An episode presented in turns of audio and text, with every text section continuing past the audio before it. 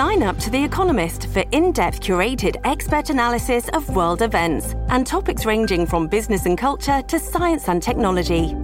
You'll get the weekly digital edition, online-only articles, curated newsletters on politics, the markets, science, culture and China, and full access to The Economist Podcast Plus. The Economist is independent journalism for independent thinking. Go to economist.com and get your first month free. Powered by Righteous Media.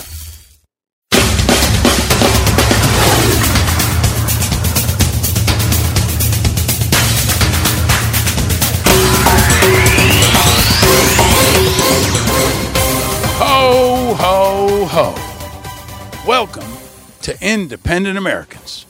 Welcome to episode 256. I'm your host, Paul Rieckhoff.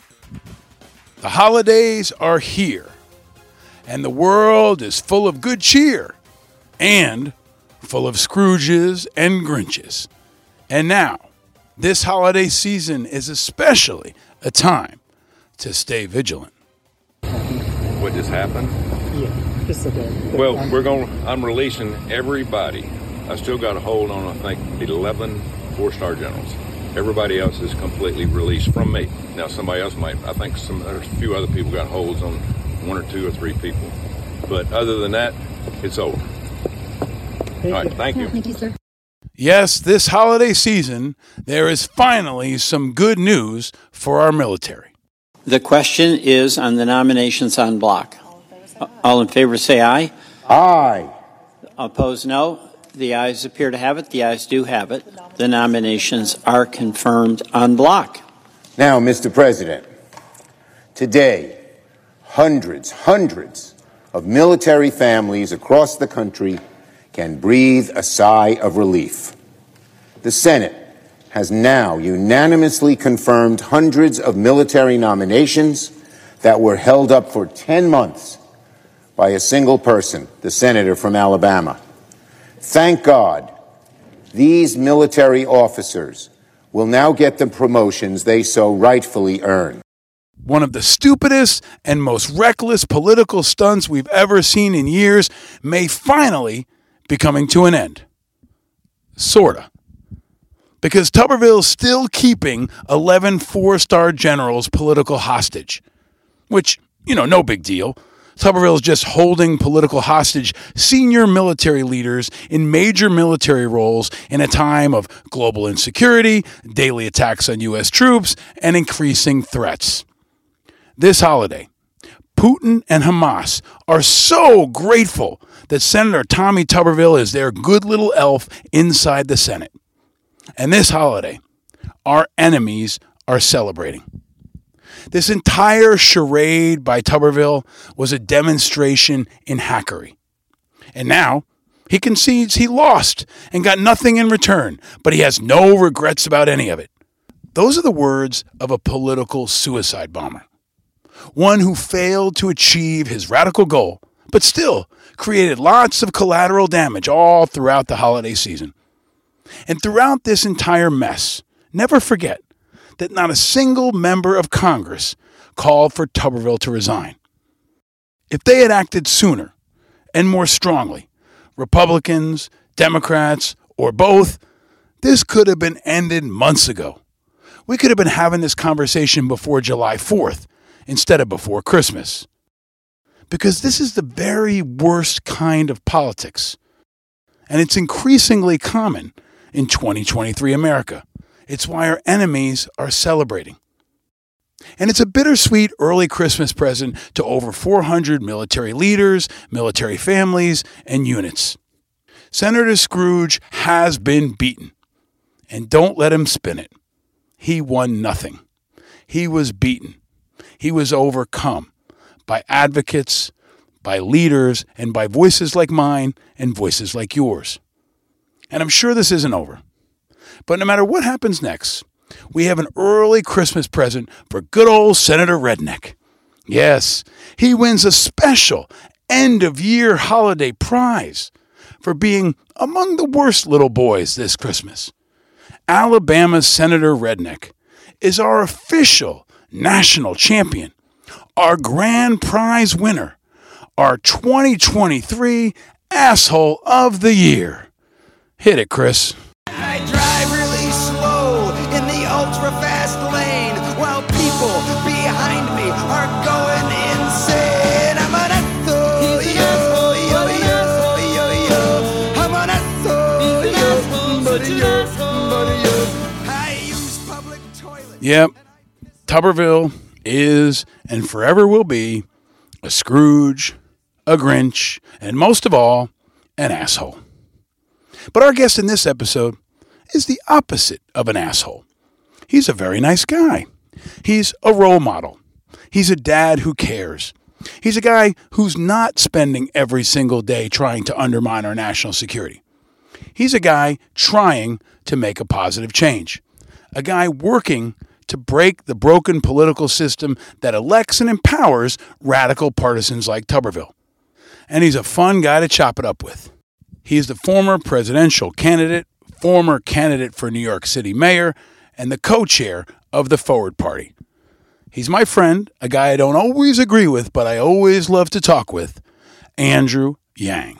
Yeah, I'm out at Brooklyn, now I'm down in Tribeca, right next to the Narrow, but I'll be hood forever, I'm the new Sinatra, and since I made it here, I can make it anywhere, yeah, they love me everywhere, I used to cop in Harlem, all of my Dominicanos. So as an early holiday present, Andrew Yang is back, one of my favorite guys to talk with, debate with, and think with. We're going to talk about all the many candidates for president. We're going to talk about why he's so excited about Dean Phillips, a guy you probably never heard of. We're going to talk about The Rock. We're going to talk about NBA basketball. We're going to talk about Biden, Trump, and everything else. But it's a dynamic, interesting, fun, and positive conversation to help bring you through these difficult times and to help bring you into the holidays.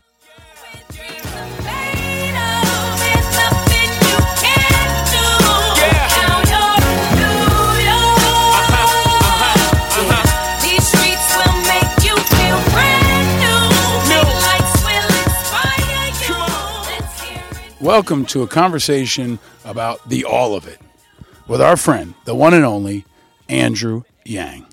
Here's a conversational gift for all you good little boys and girls. Welcome to Independent Americans, episode 256. Ho, ho, ho.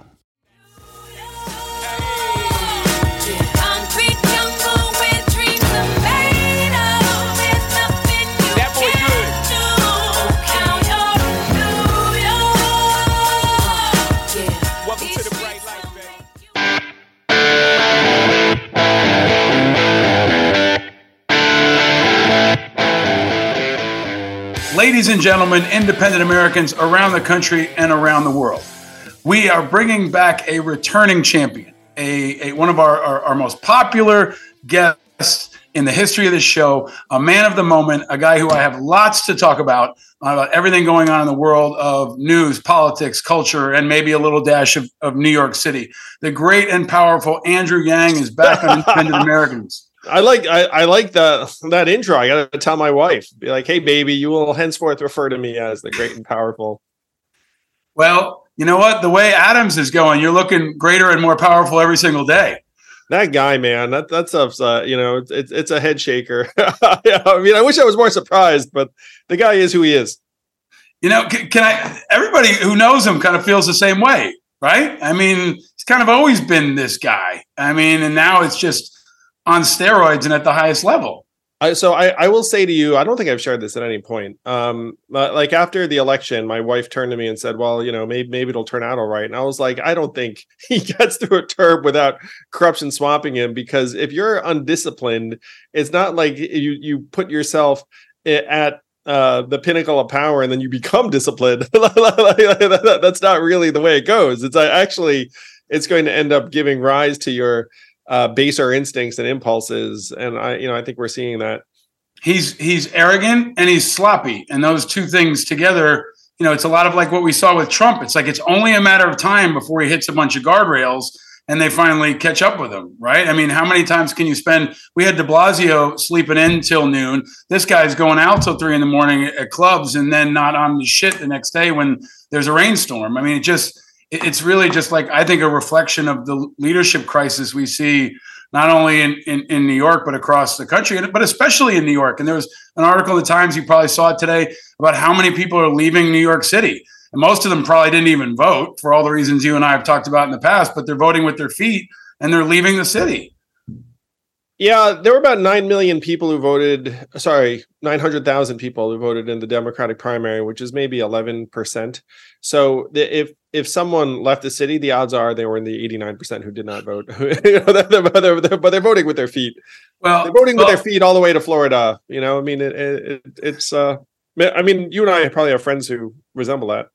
Yeah, I mean, I mean, every week I feel like I meet a new family. It's in my friend group that's like, we're out. We're going to Jersey. We're going to Connecticut. We're going upstate. We're going somewhere else. It's more affordable, where childcare isn't as high, where it doesn't feel like the crime is getting worse, and there's construction and quality of life issues everywhere. Dude, I cannot believe that he cut the cop classes. I thought that was fucking madness. I just told my kids this morning, and I love talking to you about anything, right? And this is why I love having you back, and I hope you'll come back again. I was telling my kids this morning, I said, you know, he's cutting firefighters. And my son looked at me and goes, why? That's so stupid. And I said, you know what else they're cutting? I said, libraries on Sunday. He goes, why would they cut libraries? He goes, that's it doesn't even stupid. Save any money. The whole thing was nuts. The firefighters thing is nuts. I mean, like, if I had to hold the line on anything, it would be cops and firefighters and libraries on Sunday. It's like a pretty reasonable list. Yeah. Well, all right. A lot I want to get into with you. And I always ask every guest, and Andrew, I can't not ask you, where are you and how are you? I am in New York City at present. I am good. You know, that it feels like the end of the year is racing toward us. So I've got end of year stuff. There's a Forward Party online rally December 18th that anyone who wants to can go. So we're starting to do some programming and prep for that. And because I run and represent a number of orgs, like there's a lot of asking this time of year. So the people that are out there, you know, you might live this too, Paul, but you know, you're probably getting asks, and I both get and receive, or yeah. I'm both asking and getting asked. Yeah. I mean, when I ran IAVA, I think, you know, something like 45% of our revenue came in December and November. And it's just like a really heavy workload, especially for folks who work in nonprofit and politics, because you have these fiscal deadlines. And it's also just, it is the season of giving where people want the tax write-off. They want to give, they feel generous. And I think it's a really important reminder that, you know, not just our cops and firefighters, but a lot of people who do good in the world are working pretty hard this time of year. And it's not exactly smooth sailing for them, but or for anybody, which is something I kind of want to ask you about, Andrew. And I didn't plan this, but a lot of parents, I think, are under real stress right now. Right. I mean, it's been a long couple of years coming out of COVID. There's financial stress. There's political unrest. There's hate crimes happening, you know, all across this country.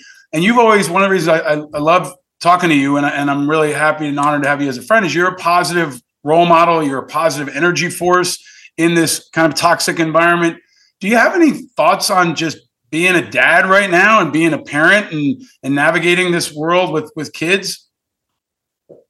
Yeah, you're only good to others if you're in proper shape yourself. So, you know, I try and exercise, get outdoors, get a little bit of zen'd out me time, which in my case might just be watching sports. You know, that's one thing that I'll be like, I'm just going to fucking watch this, you know, in-season tournament game or whatever the heck. And when I do those things, it's interesting.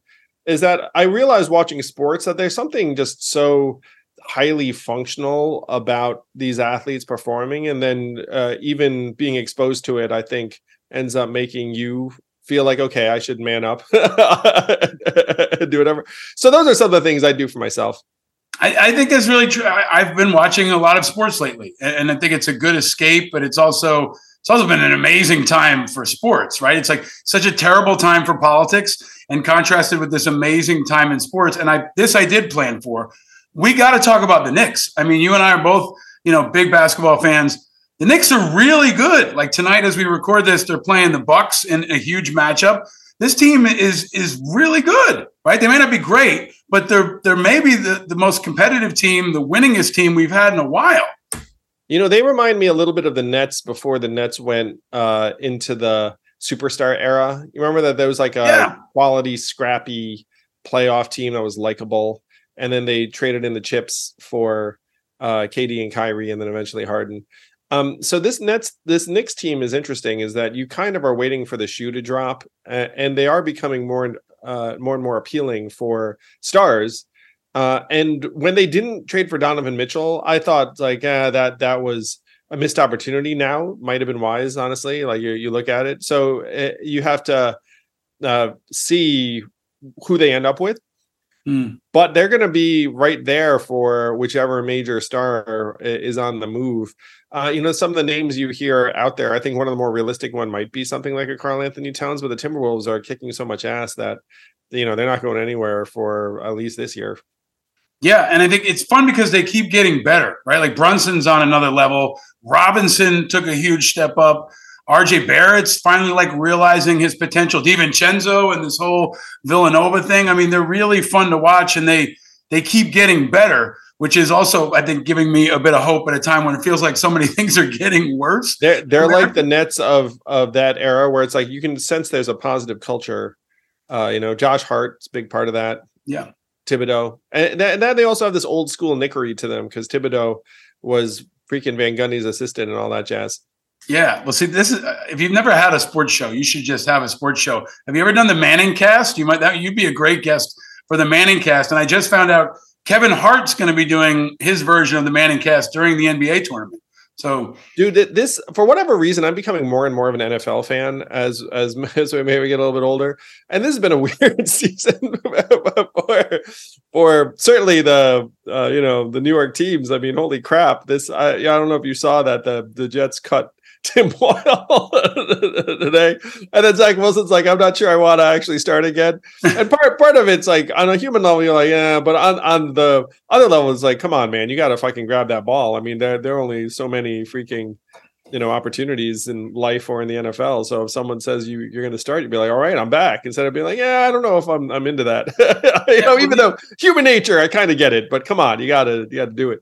No, I mean, the NFL keeps delivering on drama, right? I mean, even last night's game with Jacksonville and Cincinnati and Trevor Lawrence getting hurt. I mean, I feel bad for all these dudes getting hurt. That's one thing. Yeah. Like, you can't even keep track. There was like some joke ad where it's like, who's the starting quarterback on this team this week? And it's like, I have no idea. You know, because so many of the dudes who got hurt. And it's the opposite of politics where you could be on a ventilator and still in the Senate, right? I mean, so maybe – let's shift over there and ask you, I want to get into Dean Phillips. I want to get your thoughts on the whole landscape, but let's talk Forward because you were here a little over a year ago. You know, Forward has come a long way. Give us the update for folks who aren't watching it closely, or maybe it's not on the radar. How do you evaluate where you are now at this point coming into the end of the year for Forward and all that you're trying to build and you shared with us last time you were on the show? Oh, yeah. We have some really exciting developments. We had a host of victories, including a couple of people who are literally just running on the forward line in their community in Connecticut and Florida. We're up to 40 aligned elected officials, either just out and out forwardists or they say that they're on board with the forward agenda. We just got ballot recognition in South Carolina, which is a huge deal, and Utah. So the movement's growing all over the map. And our goal is to support hundreds of local candidates in 24. Now, when people think about 2024, what do they think about? They think about the presidential. And you and I are going to get into that. Forward is doing a local grassrootsy approach that has nationalized impact. What we're going to do is we're going to support local reasonable candidates in Nevada, Arizona, Georgia, Wisconsin, Pennsylvania, because your vote's not going to matter. My vote's not going to matter. You know, this election is going to get decided by 1 to 200,000 voters in 6 states. And so Forward is going to be boosting the turnout of sane, moderate voters behind sane, moderate candidates in those swing states in 24. But mostly Democrats. And you know, are there any independents specifically like relevant to this audience in particular? And in Arizona, there's a congressional candidate, Clint Smith, who's running as an independent against Andy Biggs, who's a MAGA guy. So you know, that's one of the joys of Forward is like Democrat, sure, independent, awesome. occasional Republican who's trying to fight off, an extreme opponent. Sure. And that's one beef I have with the Democrats is that they'll ignore that kind of race. And I'm just like, look, there's a huge difference between Kelly Murkowski and Kelly Shabaka. Right. You know what I mean? Sorry, Lisa right. Murkowski and Kelly Shabaka. If you don't know who those two people are, you can look it up. They both ran for Senate in Alaska. And if you're a Democrat, you're like, they both have an R next to their name. It's like, there's a fucking gulf between those two humans. Yeah, and a strange personal connection. Shabaka's husband went to Amherst with me. So I've known him for like 30 years and have watched this evolution happen. But let's bring it back to the 2024 race, because this is what I want to ask you. You've said before Forward's not going to endorse or put forward a candidate for president for 2024. I assume that's still the case. But now you've got No Labels, who's playing this shady game that I've talked about on this show before that still hasn't crystallized. There's talk of maybe Liz Cheney declaring as an independent, as a Republican, as something else. Mark Cuban's playing around with maybe running for Senate, maybe running for president. But you've decided to pick Dean Phillips. And that's, I assume it's you personally, not the organization. I'll let you expand it. But my immediate reaction was, what the fuck? Why Dean Phillips? Right? Candidly, if he is a Democrat, if he doesn't have a chance to win, he's a guy most people haven't heard of. And realistically, unless Biden gets sick or dies, he doesn't really have a chance. So why? I want to let you expand on why are you putting your personal energy behind Dean Phillips? I'm super excited about Dean Phillips. And if you look at his background, he was the CEO of Talenti Gelato. Delightful. Delicious. Delicious. Undoubtedly delicious. 3-term member of Congress from, if anything, a red-leaning swing district in the Minneapolis suburbs. So after Trump won, he said, okay, I have to do more. So he ran for Congress, flipped a district, 3rd-term member of Congress. And then he looked up and saw the same thing that I'm betting a lot of folks who are your listeners are looking up saying, wait a minute, how do I feel about this Biden-Trump rematch? And I feel terrible about it on a number of levels, not the least of which is I think Trump wins that. If you look at the polling, Biden is down in 5 of the 6 swing states. He's trending downward. A generic Democrat beats Trump by 8 points. And so my joke for Dean is just legally change your name to capital G, capital D, generic Democrats. Be like, hey, generic Democrat here. He's a 54-year-old moderate member of Congress who's stepping up to give the country an alternative. And I think he's got a really good chance to win, Paul. And I'll even break down how I think it plays out. So check it out. First state to vote, New Hampshire, January 23rd. They rejected Joe 3 out of 3 times, and that was before he demoted them for South Carolina. Joe Biden's not even technically on the ballot in New Hampshire. He's going to be a write-in. And so let's say I'm right and Dean Phillips brings an upset on January 23rd. Imagine the headlines where it says sitting incumbent president endorsed by everyone under the sun loses the first Democratic primary to the no-name member of Congress, Dean Phillips. Dean Phillips is actually what most Americans want, what most Democrats want. You look at the polling, 57% of Democrats don't want Joe. 70% of Americans are nervous about Joe. You trade Joe in for a 54-year-old former CEO who just wants to make shit work better. He will dunk on Trump, just the way I think Nikki Haley would destroy Joe Biden in the general. Dean Phillips would make Trump seem like ancient and crazy, Whereas if you have Joe Biden, unfortunately, Joe is even more ancient. So people give Trump a pass on the age thing. I have 2 related questions, right? Because I'm not buying Dean Phillips. I like what he stands for. I believe in the message. But as often with you, Andrew, like I agree with the prescription. I don't necessarily agree with the diagnosis. I don't necessarily agree with the prescription, right? Like we see the landscape in much of the same way.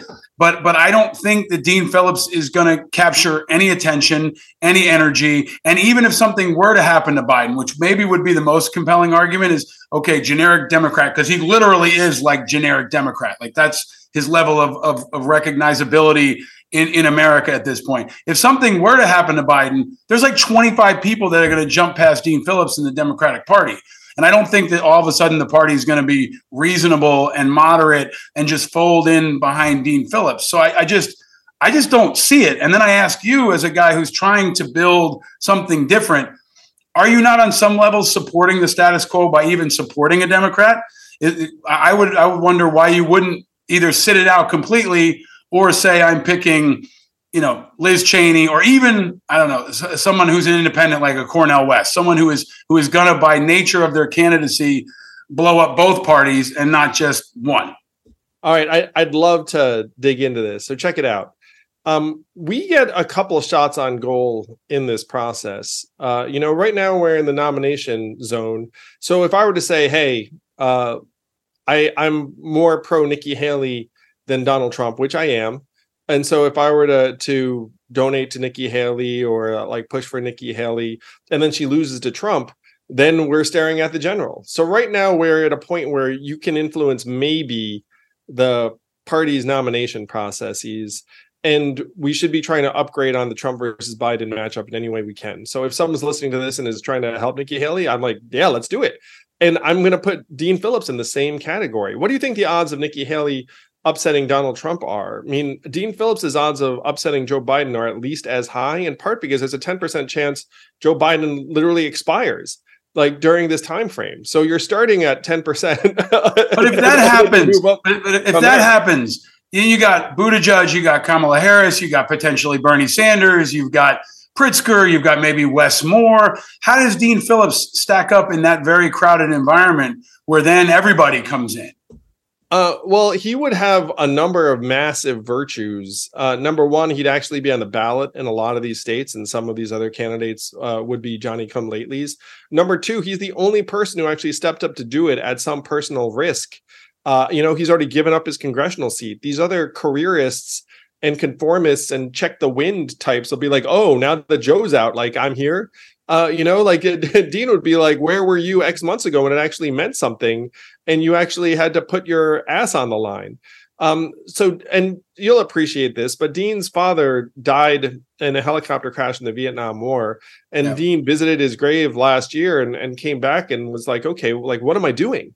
Am I here in DC to try and climb the ladder? Am I going to do what I think is right for the country? And what he's doing right now is, to me, a massive opportunity for us. And the great thing, Paul, is let's say you're right and Dean, doesn't win the Democratic nomination, then we can just turn to other candidates in the general if that is the plan. But can I ask you about that point though? If he doesn't win the nomination and he declares as an independent, that's something that I think appeals to more people because he's kind of generic Democrat, but also with all the downside of being a Democrat in places like Pennsylvania and Ohio, right? He's already said that he's just going to turn around and back whoever the Democratic nominee is. Yeah, that's why, frankly, that's why I'm not. That's why I think a lot of independents like me are not really feeling it. It's like, no, but he's our stealth independent, and this is what I mean. Check it out. So he's already said, look, if I get in there, it's going to be a nonpartisan, bipartisan cabinet. I'm just going to bring in whomever, and that was before the Democratic Party has been shivving him every single day, which they have been. So imagine a guy who's the only member of Congress who refuses to dial for dollars, whose jam is trying to repair America, and then he gets in there. He'd have the ideological spectrum covered in his cabinet. He's actually the stealth person to shake the two-party system down to its core. And you're seeing it play out right now. Oh my gosh, what's up? I didn't even know you were here. What's up, little boy? You want to say hi? Speaking of stealth. Yeah, very stealthy. Hi, buddy. So Dean Phillips is a massive change agent in the guise of a totally reasonable moderate Democrat, because if you look at what's happening right now with him versus Joe Biden, it's the fucking machine versus Dean. The Florida Democrats are saying, hey, there's no... So this dude is running against the machine in the same way as a lot of folks that you and I represent. I get it. Look, well, first of all, do you want to take a pause to say hello to your kid? For those who are listening, why did we just stop? I can either edit that out. I don't know if he's gone or where he is, but he's... Yeah, where did he go? He's good at hiding. I think he's gone. Okay, your kid made a cameo. We can cut that out if you want or keep rolling here. But I get it. I like Dean Phillips. This is part of it too, Paul, and you and I have this experience. And hold on, Andrew. I like him, okay? And I like his message. I wish he was an independent. Right, I really do. I wish he was an independent, and I understand he's making a choice to go with the idea that he gave up a whole lot. Look, most of the country never heard of Dean Phillips, and they're going to hear a lot more about him over the course of next year. In the same way, you know, you have emerged to be a voice for so many. So I think I'm hoping Dean Phillips is around for a long time, but I don't think the Democratic Party is a place that I want to be associated with. And I think a lot of other people, especially in the last couple of months, are pushing back, not just on Biden, but on the Democratic Party because of the liberals in relation to Israel, because of so many other factors. So if I'm playing the long game, like I would love to see Dean Phillips in the Senate as an independent, or even you can make an argument running as a third party alternative who's sane relative to Kennedy and Cornel West and the others that are kind of typically wacky for independents, which I would like to see a serious independent candidate, someone who's reasonable and who's experienced and who's thoughtful and not just self-promotional, right? He's not Vivek or something like that. He is a reasonable guy. I just think he's on a suicide mission right now. And I want to know what the longer term strategy is when he doesn't beat Biden in New Hampshire and he doesn't catch hold and he runs out of money. Well, the fun thing is he's rich, so he's starting off with some money. But what I was going to say is that you and I have an advantage, Paul, that sometimes we know these people as human beings. So I met Dean last year. He's a member of Congress. He was speaking at an event for campaign finance reform, and he talked about how DC is even worse than he thought it was going to be. And it's contemptible the way that his colleagues just have to scurry away to dollar for dollars in their cubicles all the time. And I heard this and I was like, oh, I like this guy. And then I was part of his entire process where he was trying to get people to run against Joe and was considering running himself. So I saw that entire path. And then when he decided to throw down, I was like, oh my gosh, I saw it as a massive act of character. I mean, like I've met Cornel West. I've met a lot of different people. And like, so a lot of these folks come through the screen as, you know, certain types of characters or whatnot, but you and I have the advantage where we've actually been around some of them. Yeah. And Dean is a great human being who would make a great president. And that goes a very long way for me. It's like, you know, it's like if I would be totally comfortable with this dude as the president, then it's like, oh shit, you know, yeah. And he's running for the right reasons. Now you can put a different handicap in terms of his probability of success. I happen to think he has a much higher chance of success because Biden is actually deeply unpopular among even Democratic voters, and so you're making an institutional integrity observation argument, which I don't disagree with, by the way, because the Dems are, you know, playing dirty every chance they get. But even Dean shaming them and showing just how dirty it is actually kind of a fun win. I don't know if you saw that he apologized to Bernie, being like, "Hey, I'm sorry, you were right, it is rigged." And when you talk about the Dems versus independents and whatnot, let's say I got up tomorrow and said, "Hey, I'm running for president." I might choose to do it as a Dem because of the same things where it's like, you know, the same way maybe a Bernie or a Dean, it's like, look, you can try and like run over the resistance within one of the parties. And then if you succeed, then that has massive, massive upside. I mean, Trump did on the Republican side. It was more susceptible.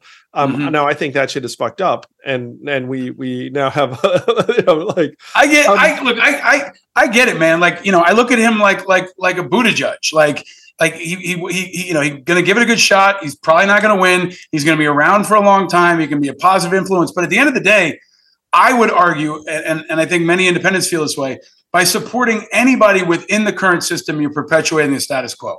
So when like no labels or with honor, even if that person's going to shake that shit up, like let's say Nikki Haley turned around, but he might he might shake it up more if he wasn't a part of it, right? Like you left, right? You left the party.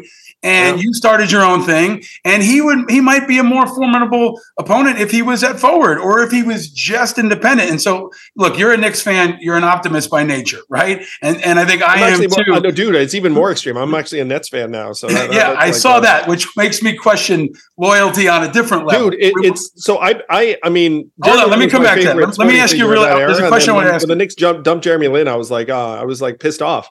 And then the Nets signed him, so I was like, all right, cool. I feel you on that. But let me ask you this. Are you ride or die with Dean Phillips, right? Because here's the thing. Liz Cheney could declare, Mark Cuban could declare, Trump could run as an independent if for some reason there's multiple scenarios that could unfold. But are you ride or die with Dean Phillips all the way to the end until he drops out or not? Well, so Dean's going to contest the Democratic primary, and he's already said, look, if by March it's clear that he's not going to be the nominee, then he's going to drop out and not run as an independent. One of the great things about the Dean candidacy is that it's a sprint. It's like, you know, I mean, frankly, he has to do very, very well in New Hampshire for the thing to work. That's January 23rd. So let's push the shit out of that, because if he does upset Biden there, then the game is on. But, you know, if it doesn't work out, we're going to know by March. And then by March, you still will have candidates declaring, or be like they haven't declared yet. I mean, if Liz Cheney, and this is also, we're talking about this March time frame, which is going to be interesting, not just because of March Madness. This is when the mysterious no labels plan will be revealed, which I've called like the box from Seven. You know that scene in Seven with Brad Pitt? What's in the damn box? What's in the fucking box? What's in the fucking box, right? And it out might spring, you know, Mark Cuban. I think they're probably hoping for something more like that. If not, Mark Cuban is not their cup of tea at all. I mean, I know that. But they have been, you know, consistently. And Mark Cuban's my cup of tea. I know he is, right? I mean, if Mark Cuban's up there against Dean Phillips, who are you going to pick, Andrew? Well, the fun thing is that if Dean's the Democratic nominee in the way that you describe. Then Mark, but he's not. Like let's run this through. He's not. Okay, he loses to Biden. Biden's got the nomination. Now it's all starting to sort out. We got Trump and Biden. It's looking more inevitable. No labels is considering popping out somebody, and maybe they do, and it's Joe Manchin or Kirsten Sinema or John Huntsman. And then there's a chance for maybe a Dean to jump in, which is kind of a two-part question. I want to ask you, like, at that point, should all independents drop out so they're not spoilers? Because I've been one of many saying I support independents at the local level. I want to see open primaries and ranked choice voting and change of the system. But I don't want independents continuing to give us a bad name. And I do believe that most of the current independent candidates will take votes away from Biden. And I ultimately want to stop Trump, too. And I hope they all drop out. Now, I don't know where you are in that camp, But that's a two-part question. I would love to hear your thoughts on. Yeah, man, I'm an anyone but Trump guy, and I'm a numbers guy.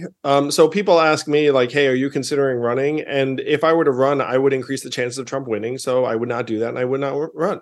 And so if you were to put me next to, let's say, you know, a Joe Manchin type, and you were to ask me my opinion, I'd be like, dude, if you run, you're going to help Trump win. So do not run. You know, it's like, and until I saw something very, very compelling that indicated otherwise, that's where I'd be. But I've seen the numbers, and that's what they say. Mm. Yeah. And so should they all drop out? Should Cornel drop out? Should, you know, all the Kennedy's now calling himself an independent? As someone who's supporting independence and wants to see reform, is it better for the process for them to be in there and take a couple votes away from Biden, or should they drop out? Well, Kennedy's an interesting one because I think he weakens Trump actually, you know, by several points. So yeah. It's case by case, in my opinion. I was talking to someone who was looking at running for a president just in one state to get ballot access. And it was a state that one of the parties had won by double digits. And so the odds of them, you know, changing anything at that level, very, very low. So I'd be like, sure, you know, I mean, it is very much on a candidate by candidate basis. You know, for me personally, like I think I would increase the chance of Trump winning, so I wouldn't do it. I do think Joe Manchin is in that boat. Liz Cheney is an interesting one. You know, I'd have to see those numbers.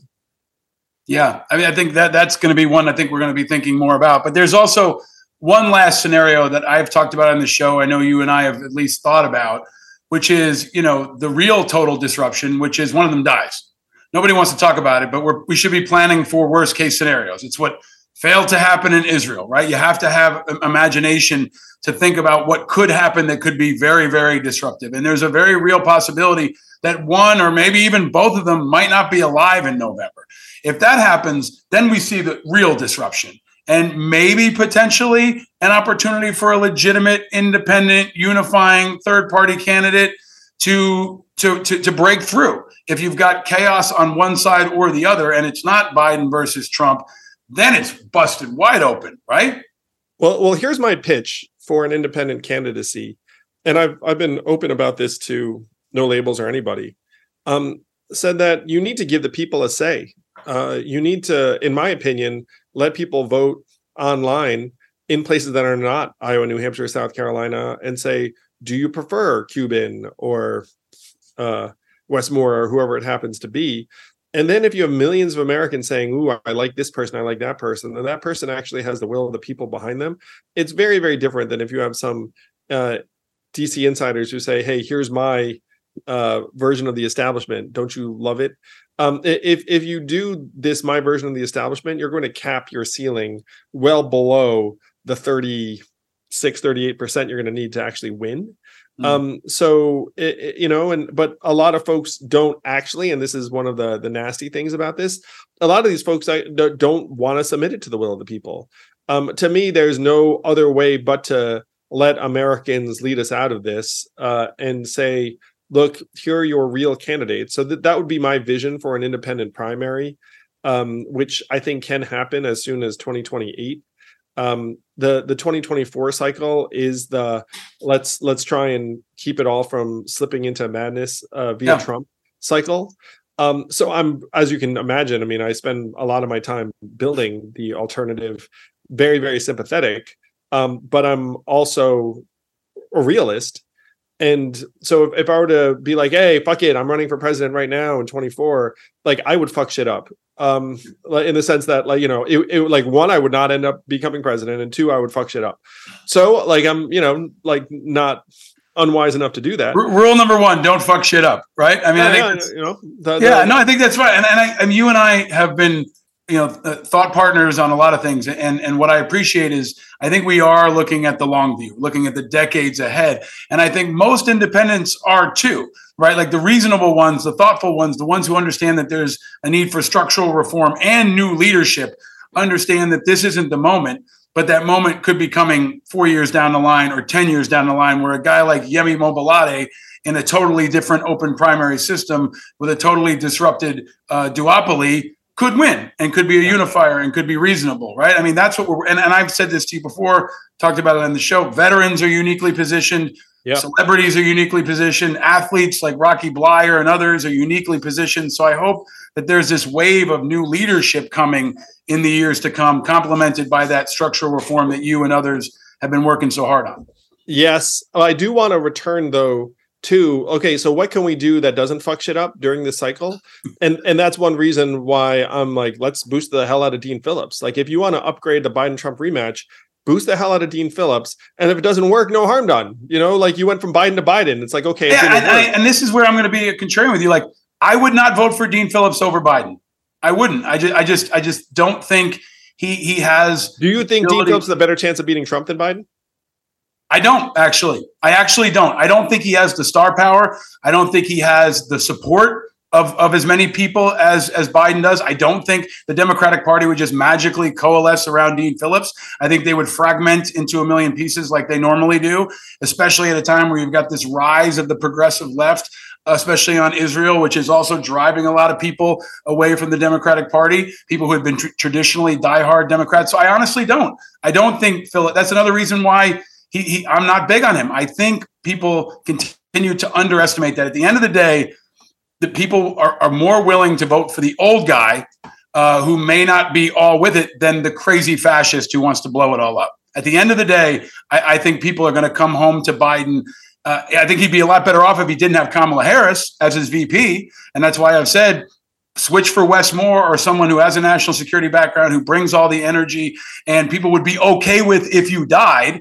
If that's the move I would make if I were Biden. I would drop Harris and put somebody in who people feel okay with. But at the end of the day, I don't think Phillips would be better than Biden. I don't. Yeah, I agree with you. You should swap out Kamala. I think that if you get the age and unpopularity off the table, you're in better shape. And I talk to independents like you do, and a lot of them just look at Joe Biden and say, like, I just can't vote for that dude. And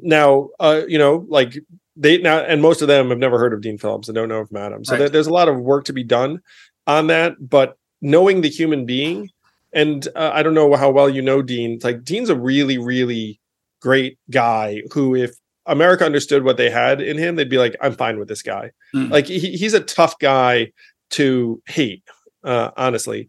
And there are folks who really turned on Joe Biden, rightly or wrongly, stewardship of the economy, age. There is some baked-in corruption, frankly, to the way the Democratic Party is doing this that is turning some folks off. And so if you have a figure like Dean overcome the corrupt machinery and come up and be like, hey, guys, like I'm an actual decent 54-year-old human being who wants to get shit done. Like I think Americans would be open to him, including a lot who've made up their mind on Biden for some of the reasons you just described. Yeah. I understand it. And I always appreciate the thoughtfulness you give it and that you take stands. I just don't think he's going to crack through. Like, I don't think he's got it. And that's part of why, and he's a Democrat. So I'm like, shit, like I'm rooting for the disruption of the status quo. I'm rooting for The Rock. When I see him walking around DC, I'm like, come on, man, go for it. If The Rock was in the Democratic primary or running around, I might be with you, but as an independent, like, I mean, he everybody says an independent can't win. The Rock polls right now that he wins, right? He wins. And I think that's the kind of like creative thinking that we need to have. And it's what's worked in the past with Jesse Ventura and with Arnold Schwarzenegger and others that have been able to. I would be on board with The Rock candidacy. Right, well, then we can. But, The Rock and a lot of these other figures are waiting till 28. That's right. And yeah. And so, 28, we can take a look at it. But right now, 23, 24, it's like these are our choices. And Dean Phillips is the only person who's actually got. And by the way, as a candidate, I appreciate this a great deal. People love having their names thrown around. But then when you decide to run, you're in the shit. Yeah. And so Dean is actually the only one who's like, all right, fuck this shit. Like I'm willing to do it. And then when they did it, by the way, it's like the knives came out, he got called all sorts of nasty things like that. Like, and a lot of folks are resisting getting into this process because they know that will happen to them too. They know that as soon as they get into it, then the knives will come out and be like, oh, this person, blah, blah, blah, blah, blah, blah, blah. And just that he raised his hand, decided to walk through the fire. He's in it. Like these other people, including a lot of people you and I discussed and talked about, have not made that choice. I think that's important. And you're right. And look, in the meantime, I hope he comes on the show. I put an invite out to Steve Schmidt. I put it out publicly. I hope Dean Phillips will come on the show and join me. Andrew, maybe you can help make that happen. But in the meantime, I hope that you can be prepared to run for mayor again in case Adams goes down. And I hope that our Knicks can keep on rocking, and at least we'll have that to be positive and optimistic and united about. Yeah, man, just gotta like stay positive ourselves because there are a lot of people that rely on us. I was thinking of our families, but then the people outside the family too. Well, it's true, and you're a positive energy source, man, and a positive leader, and continue to be a great role model. And I'm grateful for all that you're doing out there, man. You support a lot of people, and you spend a lot of your time lifting others up. And I think that's maybe the most important part of your legacy is how many people you're helping and inspiring, especially in a time like this, and especially in a place like New York where we really need it right now. So thank you for continuing to be a great leader. You took the red eye last night, so thank you for sticking around. Thank you to your son who made a guest appearance, and I hope you'll come back again, man, and stay vigilant. Independence, let's go. Appreciate you, Paul. Thank you, brother. Bye-bye.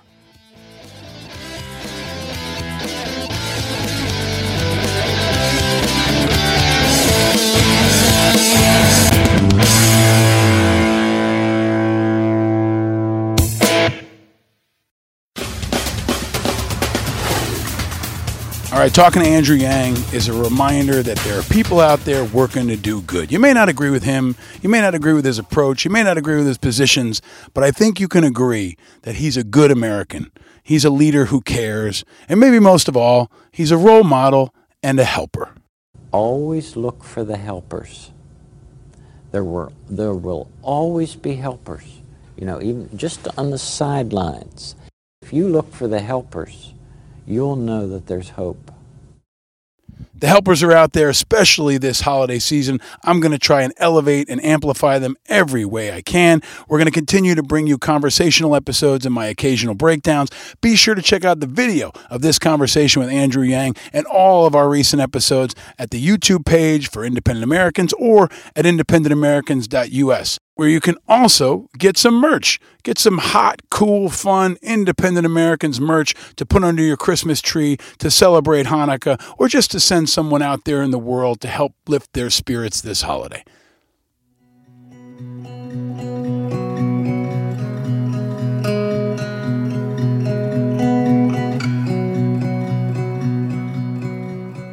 Special shout out to all of our Patreon members and especially our newest members, including Jen. Welcome to the Patreon community, Jen. It's great to have you supporting this work.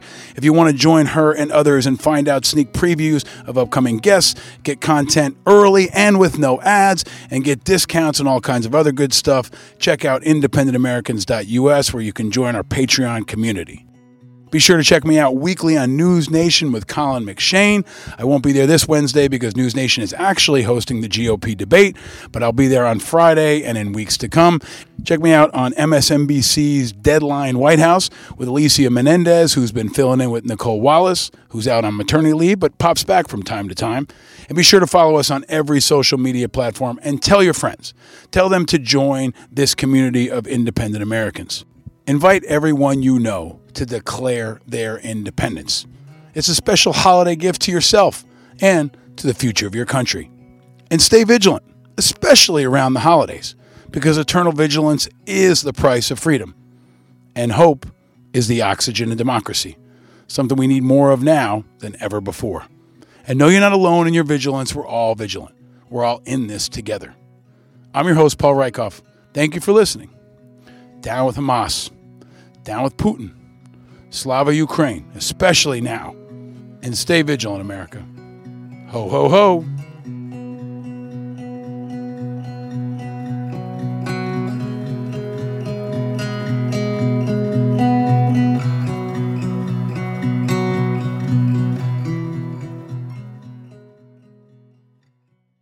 Powered by Righteous Media.